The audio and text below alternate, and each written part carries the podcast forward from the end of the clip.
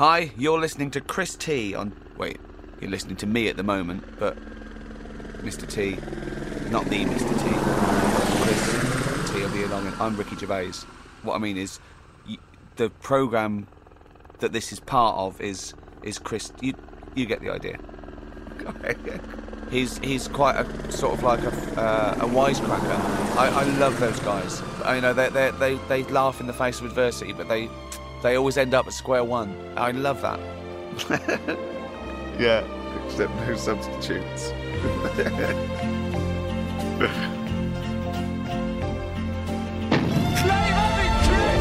him have it, Chris. Let him have it, Chris.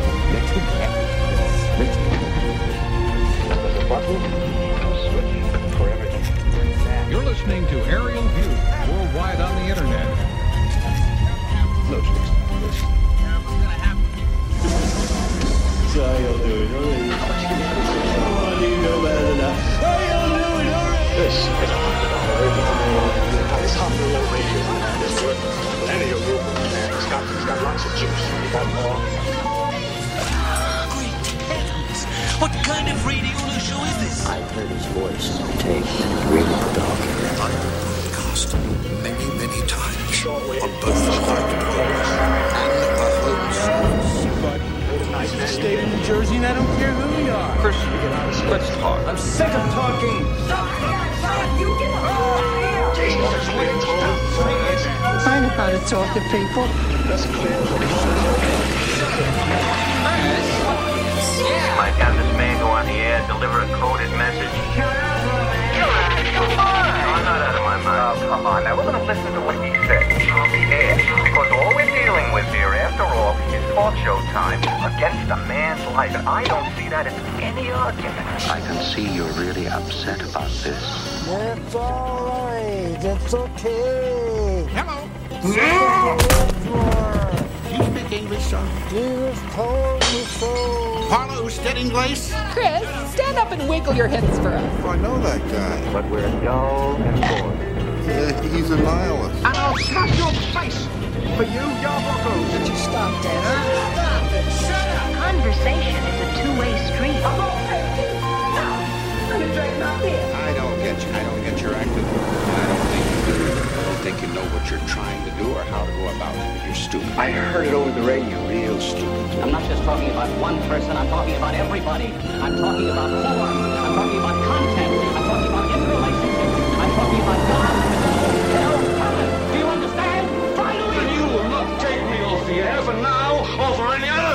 Spaceless time. I'll pitch my voice Ricky, wherever again, I please. I'm a famous radio personality now. Most people today couldn't care less about the radio personalities. I couldn't agree with you more. He's always talking about some radio star that I never heard of. You don't like my stories? You don't have to listen to my program. Listen to the radio. Find out what's going on. Listen to the talk shows, and you will find out what's going on in this country. Oh, man. Talk radio? Yes, talk radio. It's so boring, man. And Clark just committed suicide. I have an idea now. First name, mister. Middle name, period. Last name, T. I just hope this man realizes that being able to communicate with people all over the world carries a serious responsibility. Come on, baby. Show the man your power, baby. Blast him. Give him some of that tone. Oh, man. Won't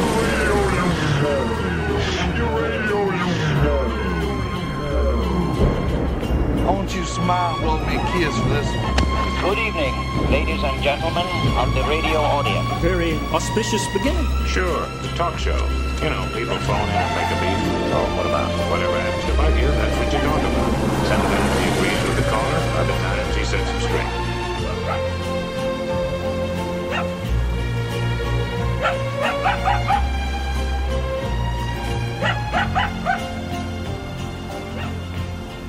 Hey, Internet. I'm fine, thank you. How are you? Nice to see you. Have a nice day. Well, it's Groundhog Day. Again. And that must mean that we're up here at Gobbler's Knob, waiting for the forecast from the world's most famous groundhog weatherman, Punxsutawney Phil, who's just about to tell us how much more winter we can expect. Hi, I was wondering if this was the same Chris T who does um, the radio show. Because if it is, I think your show's really great. Um, but if it isn't, um, I'm sorry to have bothered you.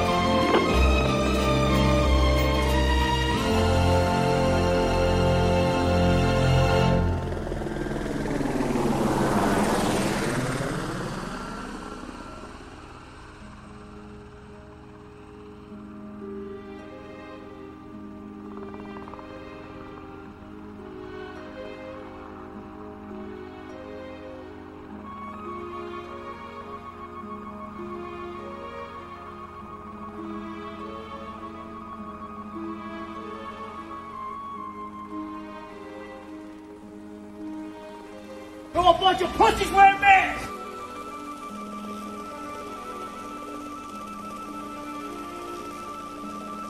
Welcome back. It's another aerial view happening live here at uh, just after 6 p.m. on the East Coast of the United States of America. My name is Chris T. I've been at this talk radio game for longer than I even want to admit. Sometimes I think it's been a long time. It's been a long time. Aerial View first went on the air in 1989. Originally heard over the airwaves of uh, WFMU. I got into a, a, back and forth this week after posting something on Facebook about uh, these these trading cards that WFMU put out some years ago called Airwave Idols cards, and uh, I talked to my friend Kaz, who who brought me down to the station many many years ago, 1986, into doing an illustration of me, and it ended up on the card. And I found it while I was cleaning out this closet downstairs. And I held it in my hand and I looked at it, and the memories came flooding back. The memories. So I put the picture I took of it up on uh, Facebook. And I wrote something that I thought was clever about uh, how I feel like Leah Remini and David Miscavige no longer returns my calls or texts or emails and I was being flip. Very often I am flip. And uh, somebody who I, I don't know, I think this person would best be described as a frenemy because you know how friends are supposed to act friendly towards you?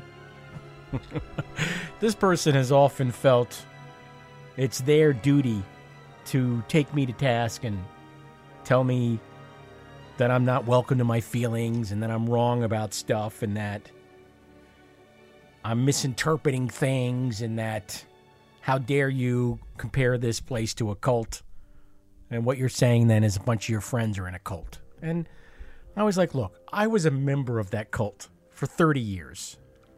And even the person who I was referring to, David Miscavige, the David Miscavige figure, has joked about it being a cult, has joked about it being a benevolent dictatorship. But when you have one person who's been in charge for 35 years, who makes all the decisions about who gets to be on and who doesn't get to be on,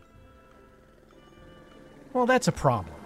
And when there's a pattern of behavior that emerges with uh, people being pushed through the one way door who uh, can't get back in if they wanted to because they were deemed insufficiently loyal or there's some other reason that's a personal reason between the David Miscavige figure and that other person, then that's a problem as far as I'm concerned. And if you can't acknowledge the problem, by the way, this person did acknowledge that there is a problem. And this person did acknowledge that what goes on is not cool, man, and that they've accepted it as part of the deal of getting to be on the air there. And uh and that's the deal you accept. I guess I couldn't accept the deal any longer. Back in, in 2014, when I had a really bad falling out with this person who I considered a friend, who I, I, I associated with quite frequently, Sweet Tea and I socialized, I house sat. This enigma that I never really got to know because there was always a part uh, of that person that was utterly closed off.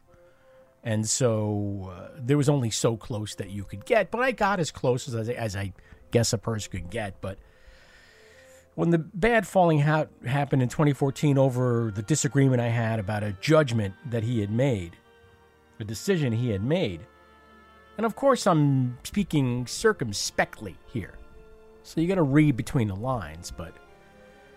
I just said, uh, hey, I, I don't really agree with this decision. And, you know, because I often forgot to use a scalpel and I would engage a cleaver. I probably didn't say it as adroitly as I could have. Matter of fact, part of the criticism that was leveled at me at the time was that it's the way you say things, not even the things you're saying. And I said, oh, okay. But at the time in 2014, some things were said to me that I found it really hard to look past sometimes the veil drops and people tell you what they really think of you. And uh, it may be after some wine or whatever it might be, but in this case, it didn't require any wine. All it took was a lot of anger. And uh, I went home that day and thinking, wow, is that. Wait a minute, where's my thinking reverb? Who's got my thinking reverb? God damn it, I want someone to get my thinking reverb. You got me coming out of an upbeat song talking about a dog dying? I remember going home thinking, is that what they really think about me? Is that what that person really thinks about me? Really? Truly? In their heart of hearts? Then what am I doing there?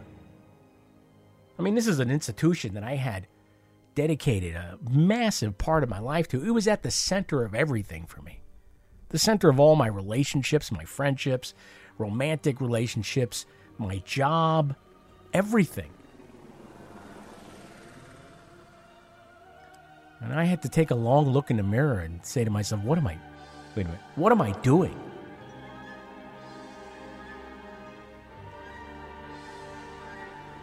And every time I would go down there to do my show subsequently, I, I, I would have this weird post traumatic stress disorder this PTSD around this person. I couldn't look him in the eyes. I, I couldn't be in the same hallway. I just felt deep shame and I couldn't talk to anybody about it. And I couldn't do anything about it. And then I got the news that I was going to need foot surgery. And I and I I wanted to try to stay on the air. And I wanted to try to figure out a way to do my show from home. And I was told uh, in no uncertain terms that that wasn't going to happen. That other people have asked, you live too close. Uh, if you were in the middle of uh, Kentucky, maybe. If you were in England, maybe. But you're uh, not even a few miles away, and there's no way that's not going to happen. So I thought that at the time was ludicrous. I thought, hey, how about making some reasonable accommodation for the fact that I can't get around? And uh, that wasn't about to happen. And I accepted it. I accepted it. I said, okay. But here's this other thing that happened between us that, that we, we need to figure out, we need to talk about, because I don't feel good about giving you my time and my money anymore. So, can we talk about what happened? Can we talk about the things you said to me and why you said them and why you felt you had cause to say them and what the fuck, actually? And I had a long, uncomfortable phone conversation that ended in a forced apology, a mealy mouth. Well, if that's the way you feel, then I'm sorry. Now, when someone prefaces an apology by saying, if that's the way you feel, it's a non apology. Because, of course, that's the way you feel, because, of course, you've brought it up and you're saying something about it. So, Yeah, that's the way I feel. And I wrote emails saying, hey, by the way, I'm leaving. It took two years for me to get the hell out of there. It took two years for me to get the hell out of there. To finally extract myself. And in the last few months, I was sending emails, and, and this person had told me previously that my emails were being filtered into the trash, the email trash. And I don't even know if these emails were being received, but I sent emails. And I have sent, and, and they were never replied to. No reply whatsoever. And I thought that's that's that's really odd after all these years. Really? No reply? None? And I would only get a reply if I asked a specific question, like where where do you want me to leave the keys to the building? Where should I leave the keys? Then I would get a response. But otherwise. And so I took my ball and I went home. And I didn't feel good about it. I loved doing a phone in talk show. I loved the fact that Aerial View on a Friday night at 6 p.m. or a Tuesday night at 6 p.m., people would call. By the way, I have a phone number here 760 422 5528. But tonight we're going to welcome back to the program constitutional professor Ken Katkin, and we're going to talk about the second impeachment trial. And Ken will join us in ju- just moments from now. This is the Hound NYC dot com where you can hear Hound Howls every Sunday, 3 p.m. Eastern Time, followed by Crashing the Party, Doo Wop Chop Shop at the air with Mark and Miriam. You got those doo wops on vinyl. Now I'm I'm I'm very lucky in that I parlayed my particular talents for being able to sit still in front of a microphone and be informative and entertaining and relevant into an actual career where I was paid well to do talk radio. Monday through Friday, three hours a day on the satellite radio. Now that turned into a whole other shit show because the, the world is just full of egomaniacs and malignant narcissists and people who want to be in charge.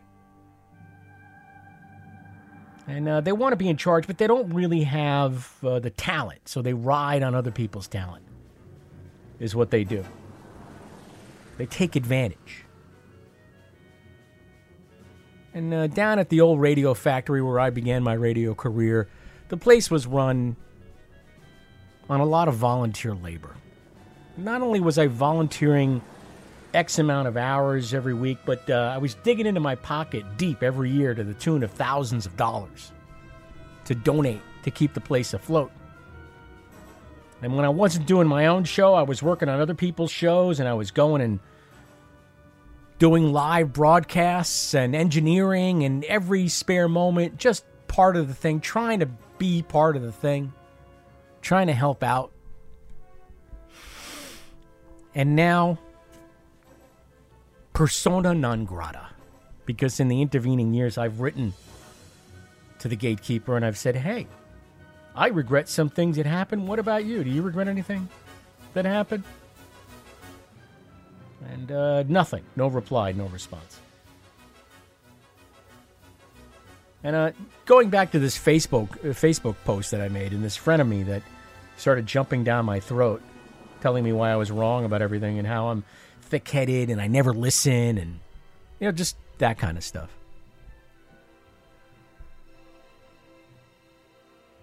And I never own up to my part in things, and I have daddy issues, and I, I, basically said, look, I this is really condescending.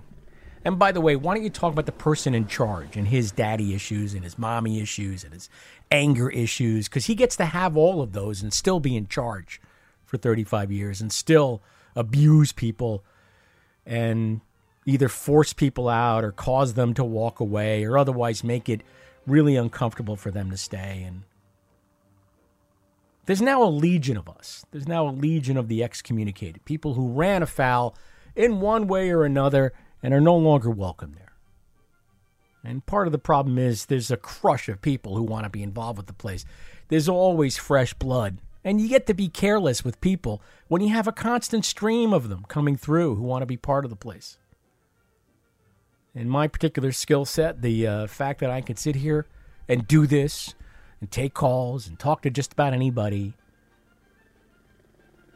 and not suck at it and not be boring as fuck at it. Well, what does that get you in the end?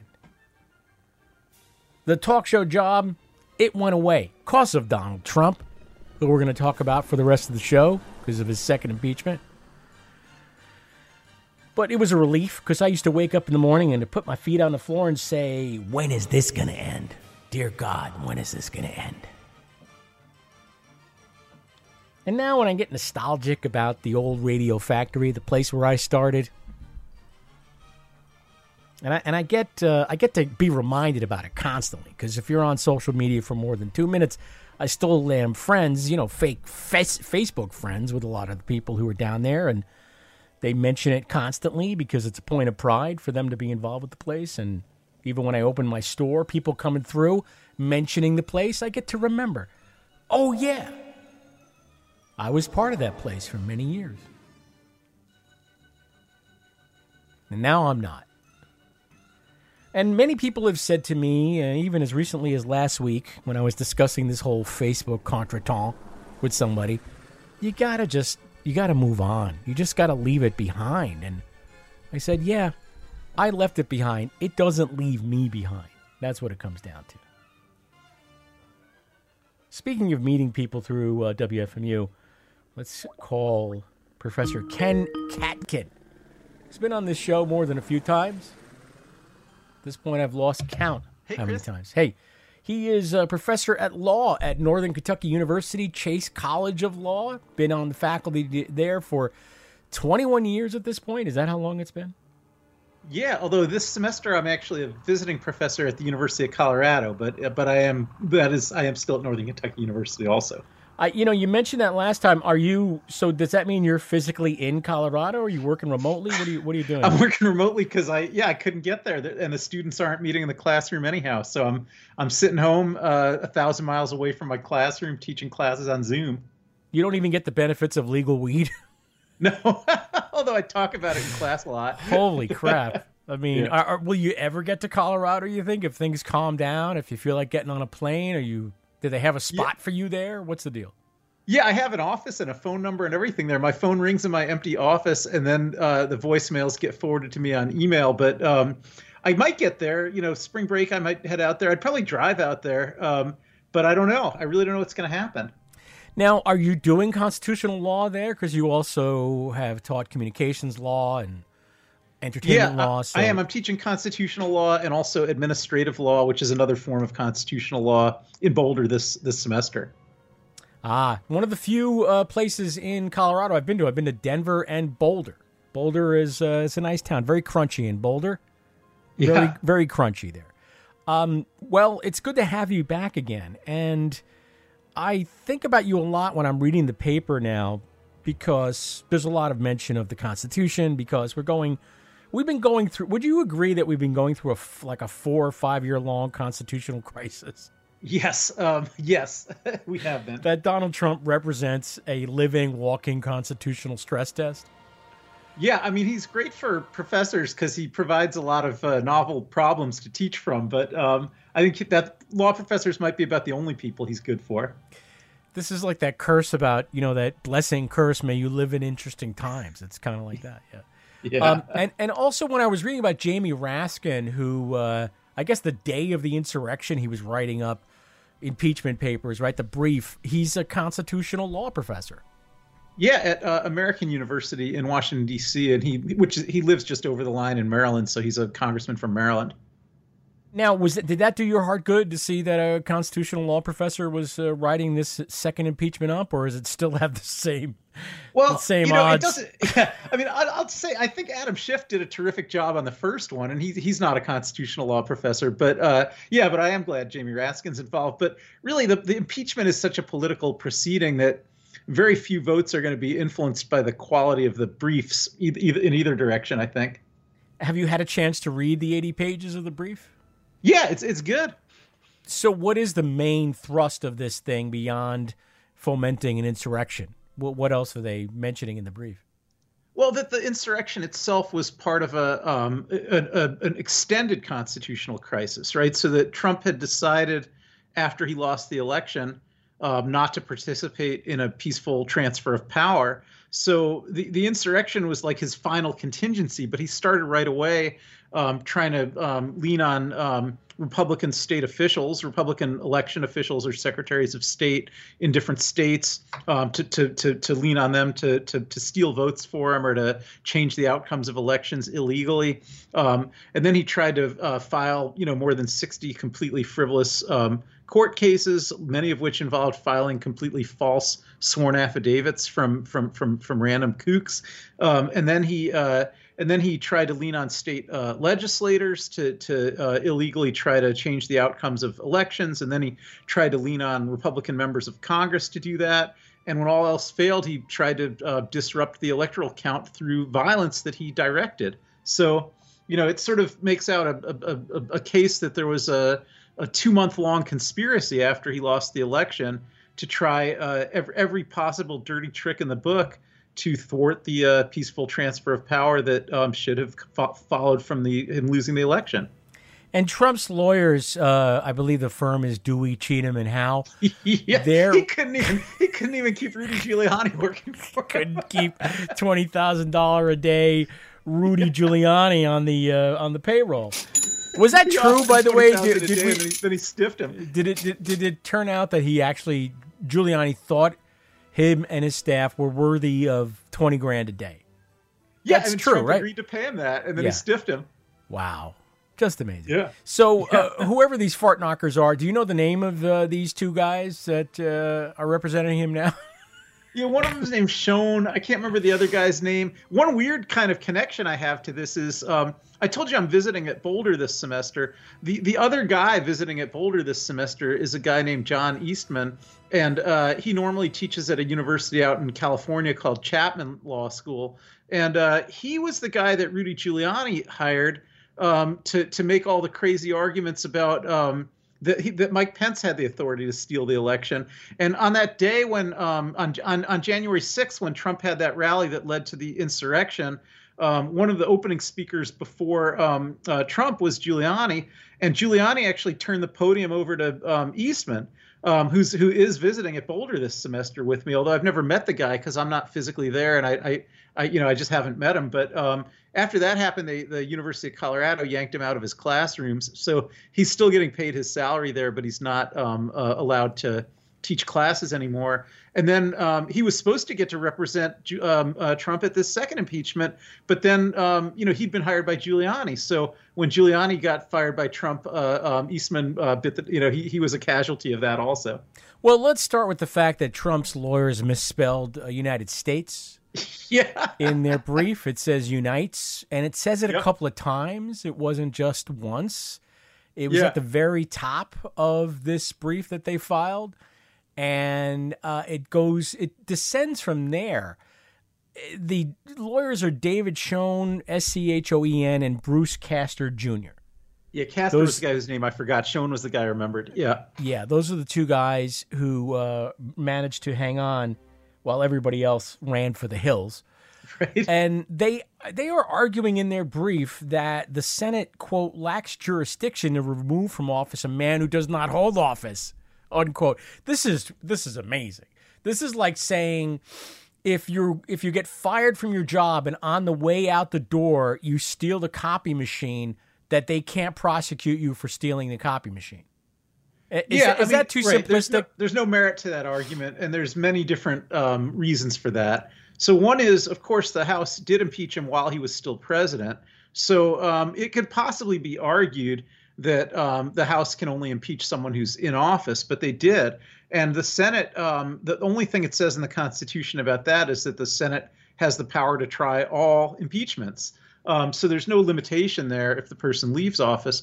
Also, in, in addition to removal from office, which is moot now because he's out of office, um, the Constitution says um, uh, disqualification from future office holding is um, also a possible um, uh, uh, result of an impeachment. And that- that requires a second vote, right? Every time somebody gets removed from office through an impeachment, if there's a separate vote taken whether to disqualify them from future office holding, that happens after they've already been removed from office. So that that can only happen to someone who's already out of office, as as as Trump is. So yeah, there's really no merit to this. Plus, it's happened a few times before. There've been several impeachments of of uh, office holders who've already left office, although none of them were presidents. Now, staying with their response, he their lawyers, his lawyers also doubled down on these these charges that he was cheated, that there was fraud in the election. So even in this document, they're essentially saying that there was a reason for him to be so uh, pissy. Yeah, I mean that's kind of astonishing that he's he's um, uh, arguing um, uh, that he was justified in directing a violent mob against the uh, the, the the the co-equal branch of uh, government, the the U.S. Congress, and uh, I think that argument um, could cost him a few Republican votes, although I doubt it'll cost him the 17 that would actually take to convict him. But uh, I, I literally think there's nothing he could say. He could show up at the impeachment trial and start shooting guns again, and you still wouldn't find 17 Republican senators to vote against him. I think, but but I think he might wind up with you know five to 10 voting against him, and he might have had a, a chance of keeping a few more on board if he hadn't made that argument. It's interesting to hear you say that because I feel the same way. I feel like this is to end the same way. And there are opinion articles popping up now that say that this is only going to make things worse because now he'll be the only president in history to survive impeachment twice. Does that make him more quote unquote powerful or what what does that do? Yeah, it's a good question. I'll tell you, I was a little skeptical about starting an impeachment as soon as they are, like next week, because I, I, I thought all along, and I still think, and I think you thought all along, and still think, there's never going to be 17 Republican votes to remove him. So, so an impeachment has to end in an acquittal, and so that leads to the question, you know, why do it? And it seems to me the the main reason to do it, um, especially this time around as opposed to the first time around, is that if the Democrats are in the majority in the Senate and control the proceedings, then you know last time McConnell had the ability to block any witnesses from being called or anything like that, but this time that's up to that's up to Schumer and and, and Harris. And so to me, the reason to do it is to make it go on for a whole month and drag in a, a million witnesses and really uh, educate the public about all the terrible things that he did and just make it impossible to sweep that under the rug. And then, you know, when the Republicans at the end vote to acquit, that'll be seen as a as a as a um, non-meritorious, you know, just utterly political vote.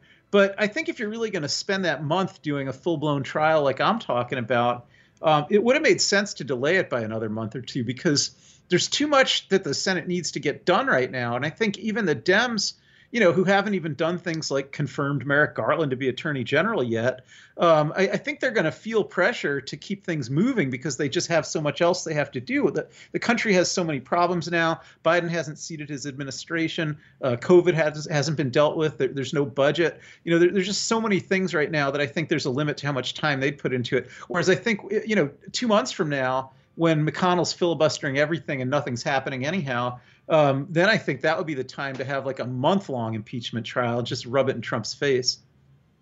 So it's too soon, you think? It may be too soon. But I think it's too soon only because I think the pressure to get it over with fast will be um, hard for Dems to resist because many Dems have other things they really want the Senate to be doing right now. The theory on doing it now is while the memories are fresh about what happened on January 6th. Isn't that the theory they're proceeding under? Yeah, and I think that's true. But what I would say is you could make up for for the fading memories by just putting on all the evidence of it, right? I mean, most of this stuff was shot on film. You know, there, there's there's nothing to stop you know showing tons and tons of film during this trial, and then calling in you know various um, all, you know all all the Congress members and, and many staffers you know were victims of this. Many many Capitol police officers, besides the one who got killed and the two who committed suicide, many others were maimed and injured. One of them's to you know has lost an eye. You know, all these people can be witnesses. So so you know it's not uncommon in ordinary criminal cases for the criminal trials to happen a, a year after the crimes, and uh, and for the juries not to even known about the crimes in the first place. And so it's certainly possible to paint a, a vivid picture um, uh, through witnesses and through film and through artifacts. Um, uh, you know, after some time has passed, and I it's not that I don't agree that it's better to move faster, but I just think there's a higher cost of that right now because other things really need to be happening right now in the Senate. You're listening to Aerial View on the houndnyc.com. My guest is constitutional professor Ken Katkin, who uh, is uh, visiting at the University of Colorado at Boulder. Is that where it is? Yeah. Okay. And uh, whose normal gig is uh, Chase College of Law, Northern Kentucky University, and also Trash Flow Radio, heard Saturdays. Uh, where can we hear Trash Flow Radio? It's on a radio station in Cincinnati, Ohio called WAIF, W A I F uh, 88.3 FM, and on the internet at WAIF883.org. Thank you. Uh, no, thank you. You've been a repeat guest on this program because, as I mentioned, uh, walking, talking constitutional stress test, Donald J. Trump, who, again, we returned to the brief that his lawyers filed in quote unquote defense of him, essentially saying you don't have venue. The Senate doesn't have venue because he's no longer the president. And what else did they argue? What was some of the other? Did they give uh, any other reason for why this is illegitimate? The second uh, impeachment? Yeah, I mean, they, they made a kind of bogus First Amendment argument too that this was within Trump's freedom of speech. But let me finish about the venue. Also, two other things I forgot to tell you. You know, one is that um, the Senate's the Senate did vote on that that argument the other day, and uh, they voted 55-45 that the Senate does have jurisdiction, and and that Senate vote itself is not something that's appealable to any court. So that that is that is a final verdict on that, um, and that's why the trial will proceed, and, and no court can interfere with that trial from proceeding. Um, and of course, there, as I said, there have been other impeachments, although not of presidents, but there have been other impeachments um, of once of a Secretary of Defense and once of a senator um, uh, that happened after um, they'd resigned and left office. So this won't be the first time this happens. So did want to say that. Then on the First Amendment issue, which is the other argument I think Trump makes, um, he argues that all he did was give a speech um, expressing his opinions that the election was stolen um, on the on the ellipse behind the White House on January 6th. And that he was just expressing his own political opinions, and that was part of his freedom of speech. And it's not really on him if uh, people who listened to him then went and uh, uh, violently attacked the the Capitol. That that he he didn't violently attack the Capitol, and he he just spoke. So he does make that argument um, in in the brief, but that that's not really a meritorious argument uh, either for a couple reasons. One, um, the the First Amendment standard doesn't even apply to impeachments, right? So the, the First Amendment standard applies to criminal trials, uh, but uh, a president could be impeached for for violating his oath of office to protect and defend the Constitution and the government of the United States, um, even if even if the way that he violated that oath was through words. So he doesn't have exactly the same First Amendment rights um, as everybody else. He has to um, uphold his oath, or else he can be impeached. And an impeachment isn't a criminal trial. Uh, but another thing about that freedom of speech argument is it, it, it's not really true. Even if this was a criminal trial, and I actually hope he is tried criminally, um, there's a number of reasons why, uh, even if he was a criminal defendant, I don't think he, he could could really successfully argue that he was within within his First Amendment rights. And there's there's two main reasons for that. Um, one is the, the the the he didn't only make a speech, right? He, the, as the articles of impeachment correctly point out, the speech was sort of the culminating final moment of, uh, a, a two months long war um, to subvert the election and it, it included um, a, a, course of conduct where he tried through many other means, through through um, trying to corruptly influence um, state officials, through trying to corruptly influence state legislators, through trying to corruptly uh, influence members of Congress, and actually succeeding at corruptly influencing a lot of members of Congress. Um, and then, sort of, his final contingency was his resort to violence. But a but a but a, a two week a two month long plan that plays out that culminates in violence actually makes him an accessory to the violence or an accomplice to the violence. So it's not it's not just speech. It would be like a bank robber who hands a note to the teller, holds a gun and hands a note and says, you know, your money or your life, saying, well, when I said your money or my life, that, that, that was just my freedom of speech, right? You know, they, they can't say that because it's part of a course of conduct that includes the threat of violence and, and the robbery of money.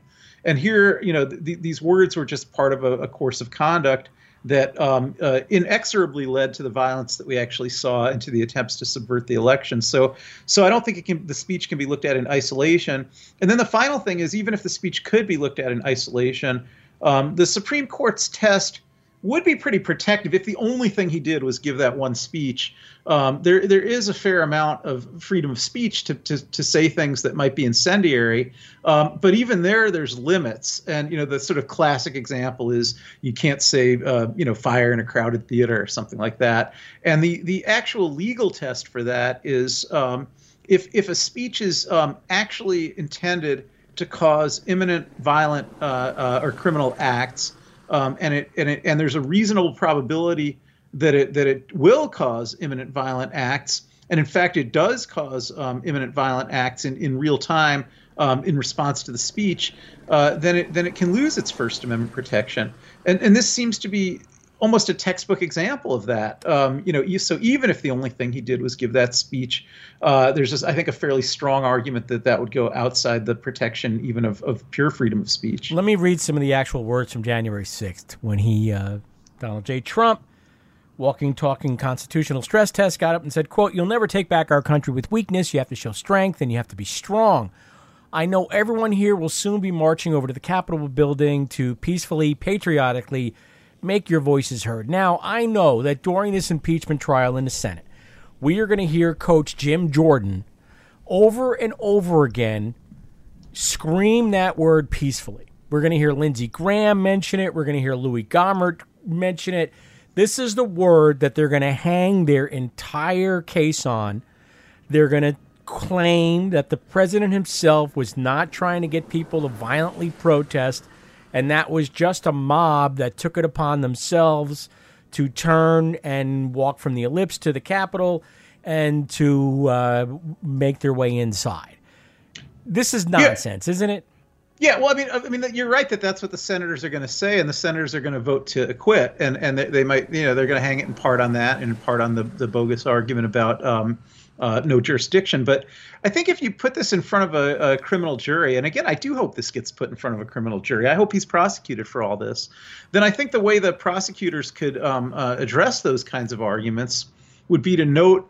You know that, that that Trump himself and his staff and his campaign and, and people that he's that work in the White House were very much involved in in coordinating um, uh, the, the the the presence of of, of these um, known violent extremists that they were in contact with um, to be there and that um, that that they had experience with some of these people at, at you know at some of the um, the, the, the, the, the, rallies that took place at the different state capitals and at the Charlottesville uh, uh, white supremacist rally a couple of years ago.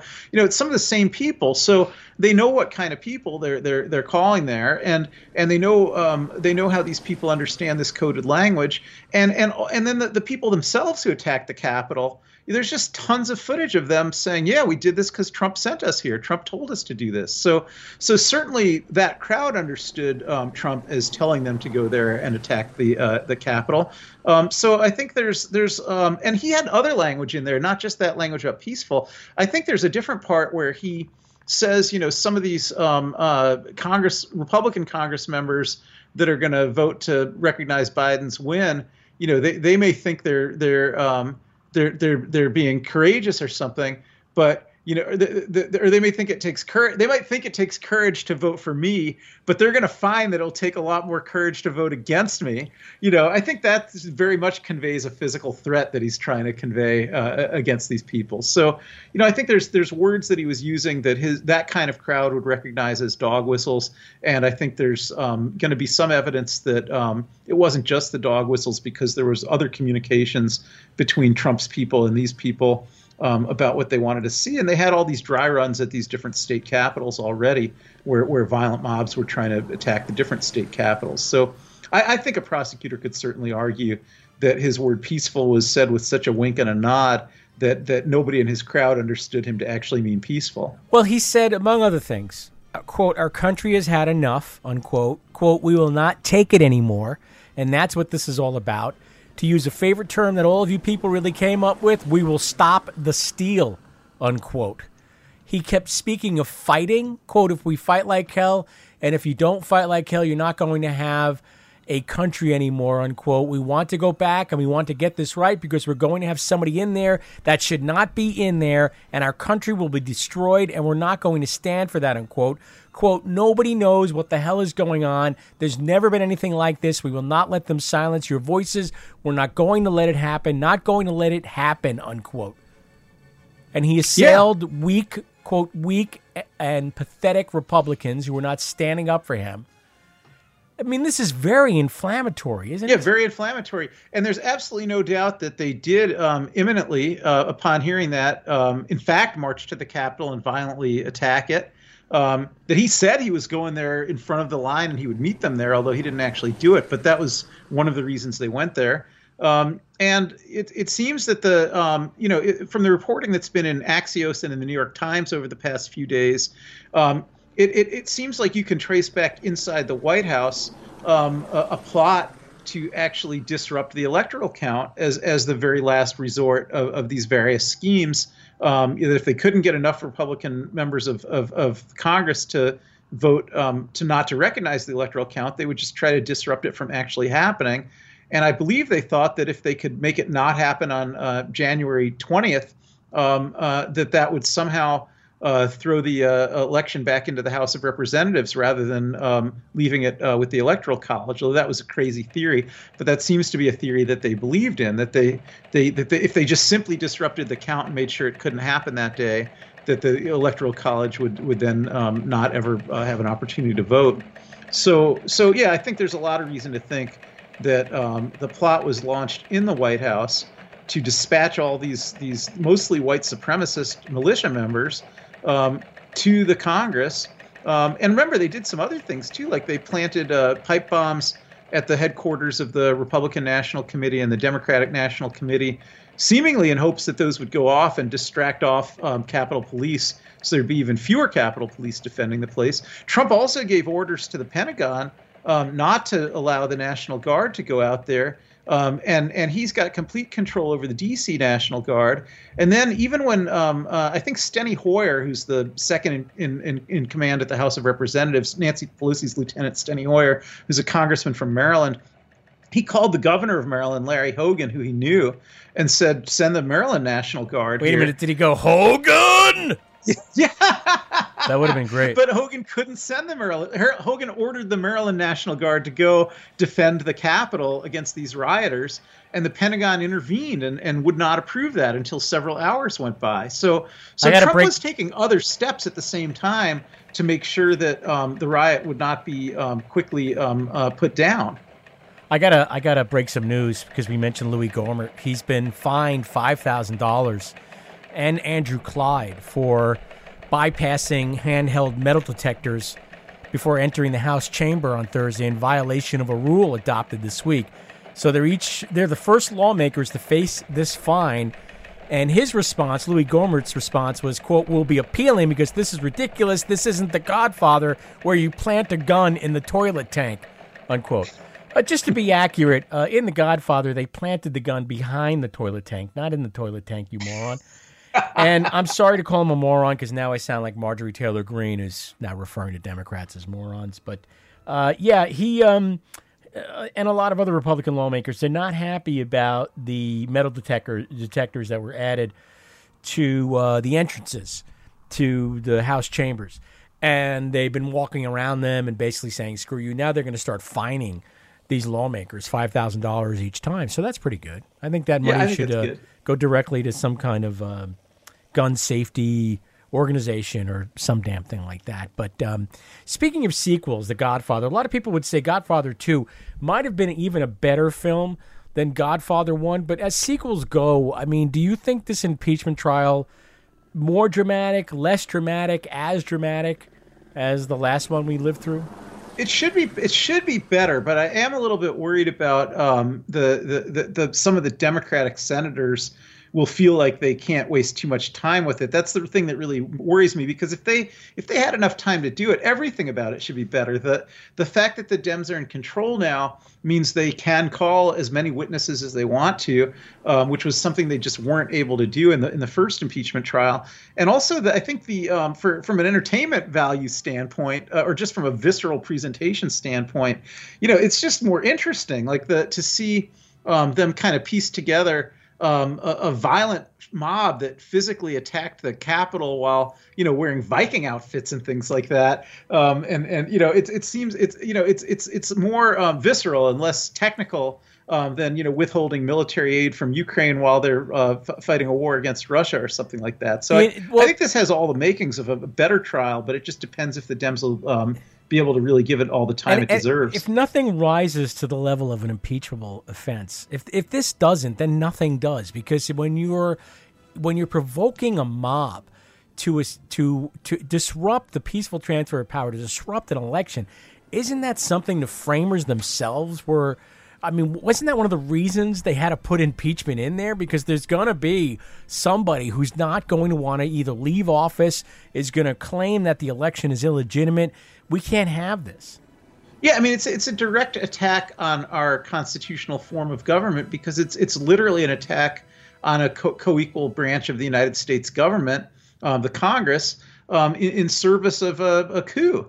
You know, I think it's the most impeachable thing I've ever heard of. And you know, some some federal judges have been impeached for you know being drunk while they were deciding cases.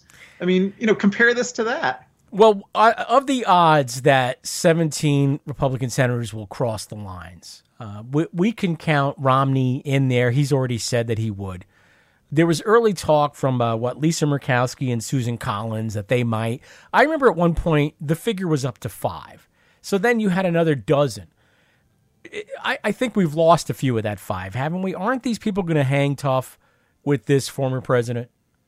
Most likely, I mean, it's hard to know exactly. There were five that did, in fact, vote with the Dems um, that to say that the Senate does have jurisdiction to hear this trial, even though um, Trump's already left office. So I think people are looking at those five as being potentially available votes. I think you know a number of Republicans are have announced they're not uh, running again. So you know there could be a little bit more latitude um, for uh, you know these Republican senators, most of whom are over the age of 80. Um, although um, Senator Rob Portman of um, Ohio, who's only in his 60s, also said he's not going to run again in 22. You know, some of them, if they're never going to face the voters again, they may be able to vote their consciences. Um, some, you know, I think Mitch McConnell apparently had had a view earlier, although he may have abandoned this by now, um, that that that uh, Trump cost the Republicans the um, elections in Georgia, and he will cost them the suburbs and hence the Senate, and that the the Republicans need to find a strategy to get rid of Trump and get rid of Trumpism. But it does seem like he found so little support for that strategy um, over the past few weeks that he himself walked back from it. So I don't I don't know what McConnell's going to do, but. Uh, yeah, I, I, think probably you could look at some number around five, you know, plus or minus two, depending on um, how how how how how visceral the evidence is that's presented at the impeachment trial. Now, do you get to watch the whole thing? Are you uh, it's supposed to be teaching? I mean, is this part of is this part of your? I mean, you, would have to watch this, wouldn't you? I mean, if you're, I, if you're in your office with your feet up on your desk watching yeah. this thing, you're not slacking off. No, I mean I'm, i have to teach all my classes, right. and I, I, I, teach on Mountain Time now, which is not the same as Eastern Time. So, um, you know, so like I have to teach kind of through the middle of the day a lot, but um, I'm pretty free in the mornings because it's still super early in the morning Mountain Time then. So I'm going to watch as much of this trial as I can, and and you know, one of the nice things about modern, um, you know, telecommunications, I guess, is I can watch parts later that evening if I miss some parts, you know, during the day. So I, I, certainly will watch as much as I can. I like listening to it too because I find listening to it. I know there's going to be a lot of visuals, as you mentioned. They're going to be playing a lot of footage because this was the most well documented insurrection in the history of the world. All these people shot video on their cameras. By the way, the cameras on and the phones are what are leading these people to be rounded up because they got all the information, they got all the pings, they know where these people went when they left the Capitol building. In, in, in, instances, many instances, they could follow the cell tower pings back to these people's homes and they're rounding them up. So uh, it's it's fairly interesting. I don't know if that brings up any constitutional issues. By the way, when you sign up your for your cell phone contract, there I'm sure there's small print that says they're going to turn the the records over to the government if asked. So I don't know if you have. Do, you, do should we get into a privacy conversation? Yeah, I mean, no? I, I can be quick on that one. Um, no, there's no legal locational privacy issues um, if you're just talking about a single event like this. Um, the Supreme Court has said that there's some rights to locational privacy. Um, if if a if the law enforcement would ask a phone company, you know, tell us everywhere that Chris T has been for the last six months while he's had his cell phone on. Um, there, there are some legal privacy rights against um, that that significant of a violation of locational privacy. But but if a if a crime has been committed and and the, and then the law enforcement goes to the cell phone companies and says, well, you know, tell us, you know, whose whose cell phones were in the place where the crime was committed. Um, they're absolutely going to get that on a simple subpoena. They don't even need a um, a warrant, and they, and they probably won't even need a subpoena because they'll just ask and they'll get it voluntarily. So that's uh, by the way, these uh, a lot of these records were leaked to uh, to the media, and that's why we know that this is how law enforcement is rounding a lot of these people up. So uh, I, I do have a feeling a lot of these people are going to be serving lengthy jail sentences, don't you think? I mean, eight years wouldn't be unheard of. Ten years. Uh, What are the, some of the kind of sentences that, especially those who broke in? Uh, Yeah. might be facing, and those who took pictures of official documents, those who stole official documents, laptops. How long could they be doing? Well, I think you're going to see an incredible diversity of sentences, actually, because you had 800 people go in. And I I don't think it's possible to throw the book at 800 people. And I also think there's all kinds of degrees of culpability, right? You got people who went in and beat a Capitol policeman to death with a fire extinguisher. Um, and you got people who went in and got, you know, tear gassed and turned around and left, you know. So I think the levels of culpability aren't similar. And there's also going to be, um, you know, some of these people are going to cooperate when push comes to shove. You know, if they're told, you know, you're facing an eight year sentence unless you tell us everybody else that was in with you, who they are, what they said, what they did, you know, some of these people are going to cooperate. So I'm guessing that you're going to probably see out of the 800 people that were in there, you know, a, a large number of slap on the wrist sentences, maybe as many as half of them, you know, are going to get off with, you know, week, week sentences of weeks rather than years. Um, but I think there's going to be a serious effort to find out, you know, who the more culpable ones were, who the ones that are actually part of the the three percenters and the and the the, the Proud The Boys and the various other neo-Nazi yeah, okay. militias, you know, who went in there with a serious effort to kill people and and kill Mike, hang Mike Pence, kill AOC. You know, some of these people went in there with very serious intent to do those kinds of things.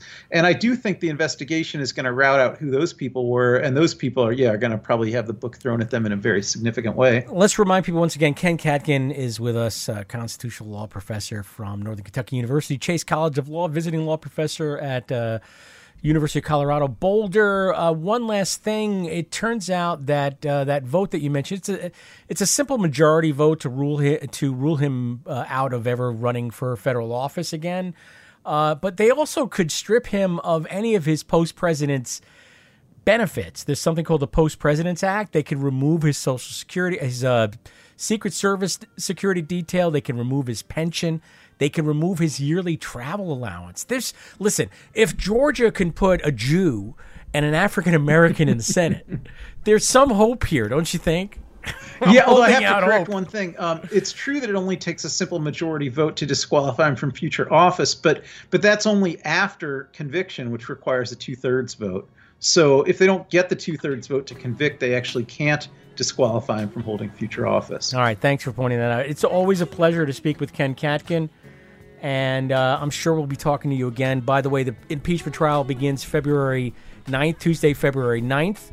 Uh, my chosen venue for that will be C SPAN because I don't need all the opinions and armchair quarterbacking that goes on otherwise. But uh, we'll have you back afterwards, and we'll we'll do a post mortem. Thanks again. After or even or even during, I'd love Even to come back. Thanks, guys. Yeah, thanks. Appreciate it. There goes Ken Katkin, and that'll do it for me, Chris T, here on Aerial View on the Hound. NYC.com, where you can hear Hound Howls every Sunday, 3 p.m. Eastern Time. Crashing a party, doo wop chop shop of the year with Mark and Miriam. Sundays at 5 p.m. Eastern Time. This show replays on Tuesday at 6 p.m. Becomes a podcast. Oh, in about five minutes from now, available on uh, Apple Podcasts, Google Podcasts, Amazon Music Podcasts, SoundCloud, Spotify, Stitcher, YouTube, all that crap. Thanks again to Ken Katkin. Don't forget Trash Flow Radio. You can hear it on WAIF at WAIF 888 883.org. That's 88.3 FM in Cincinnati. Now I like you, lady. So fine with your